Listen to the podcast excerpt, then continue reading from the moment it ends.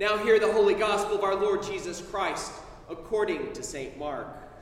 Glory to you, Lord Christ. And as Jesus was setting out on his journey, a man ran up and knelt before him and asked him, Good teacher, what must I do to inherit eternal life? And Jesus said to him, Why do you call me good? No one is good except God alone. You know the commandments do not murder, do not commit adultery, do not steal, do not bear false witness, do not defraud, honor your father and mother. And the man said to him, Teacher, all these I have kept from my youth. And Jesus, looking at him, loved him and said to him, You lack one thing. Go sell all that you have and give to the poor, and you will have treasure in heaven, and come and follow me. Disheartened by the saying, he went away sorrowful, for he had great possessions. And Jesus looked around and said to his disciples, How difficult it will be for those who have wealth to enter the kingdom of God. And the disciples were amazed at his words. But Jesus said to them again, Children, how difficult it is to enter the kingdom of God. It is easier for a camel to go through the eye of a needle than for a rich person to enter the kingdom of God. And they were exceedingly astonished and said to him, Then who can be saved? Jesus looked at them and said, With man it is impossible, but with God, but not with God, for all things are possible with God. And Peter began to say to him, See, we have left everything and followed you. And Jesus said, Truly I say to you, there is no one who has left house or brothers or sisters or mother or father or children or lands for my sake and for the gospel, who will not receive a hundredfold now in this time houses and brothers and sisters and mothers and children and lands with persecutions, and in the age to come eternal life. But many who are first will be last, and the last first. The gospel of our Lord Jesus Christ. Praise to you, Lord Christ. Please be seated.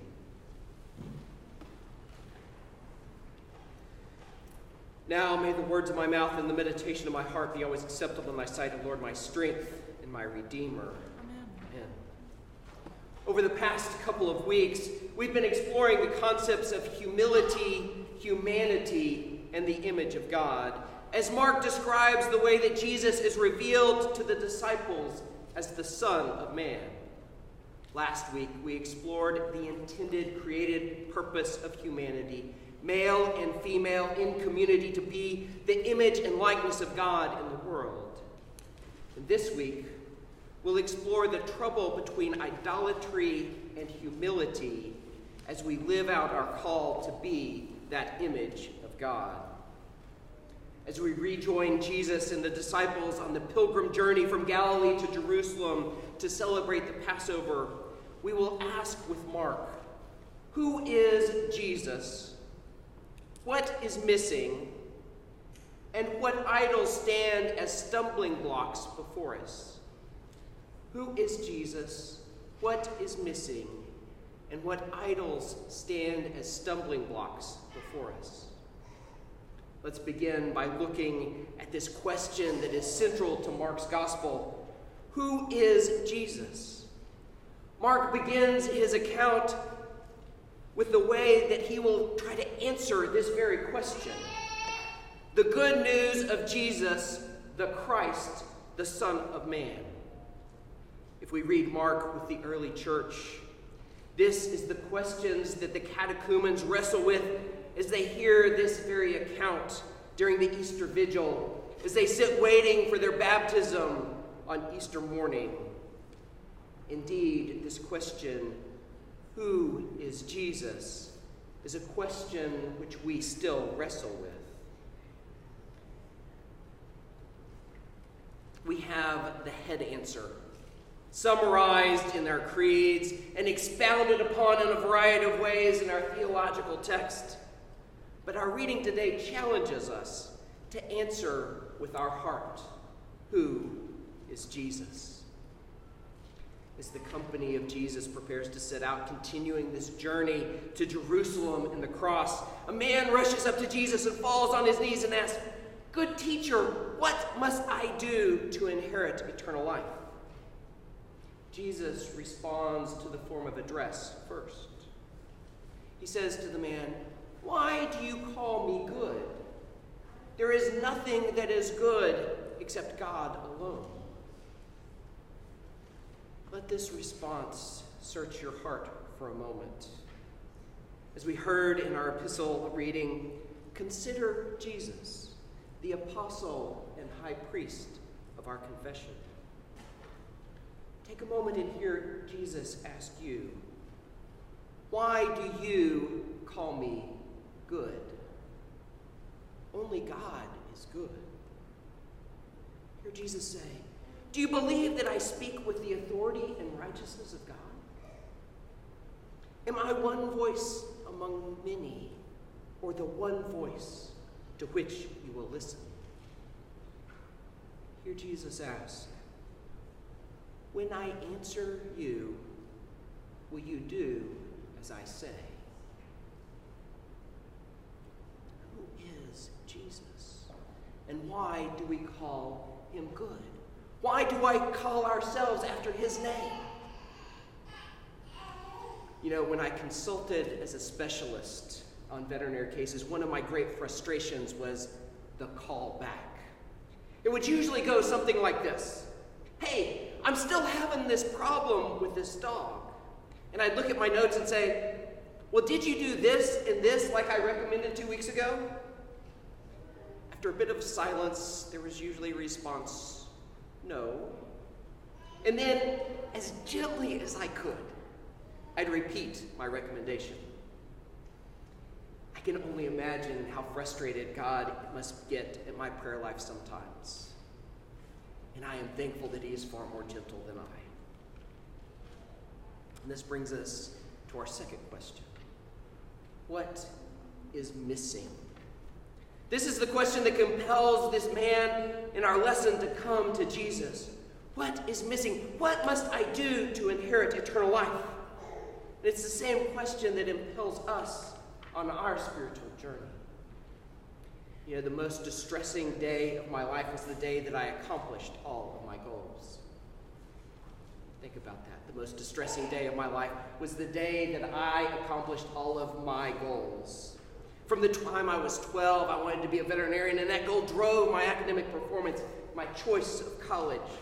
From the time I entered the Army and learned that they'd pay for me to go back to school and get a specialty, that drove my performance, my job selection. I needed to be the one that was chosen. And I was chosen, I completed my residency, and I was in the middle of my dream assignment.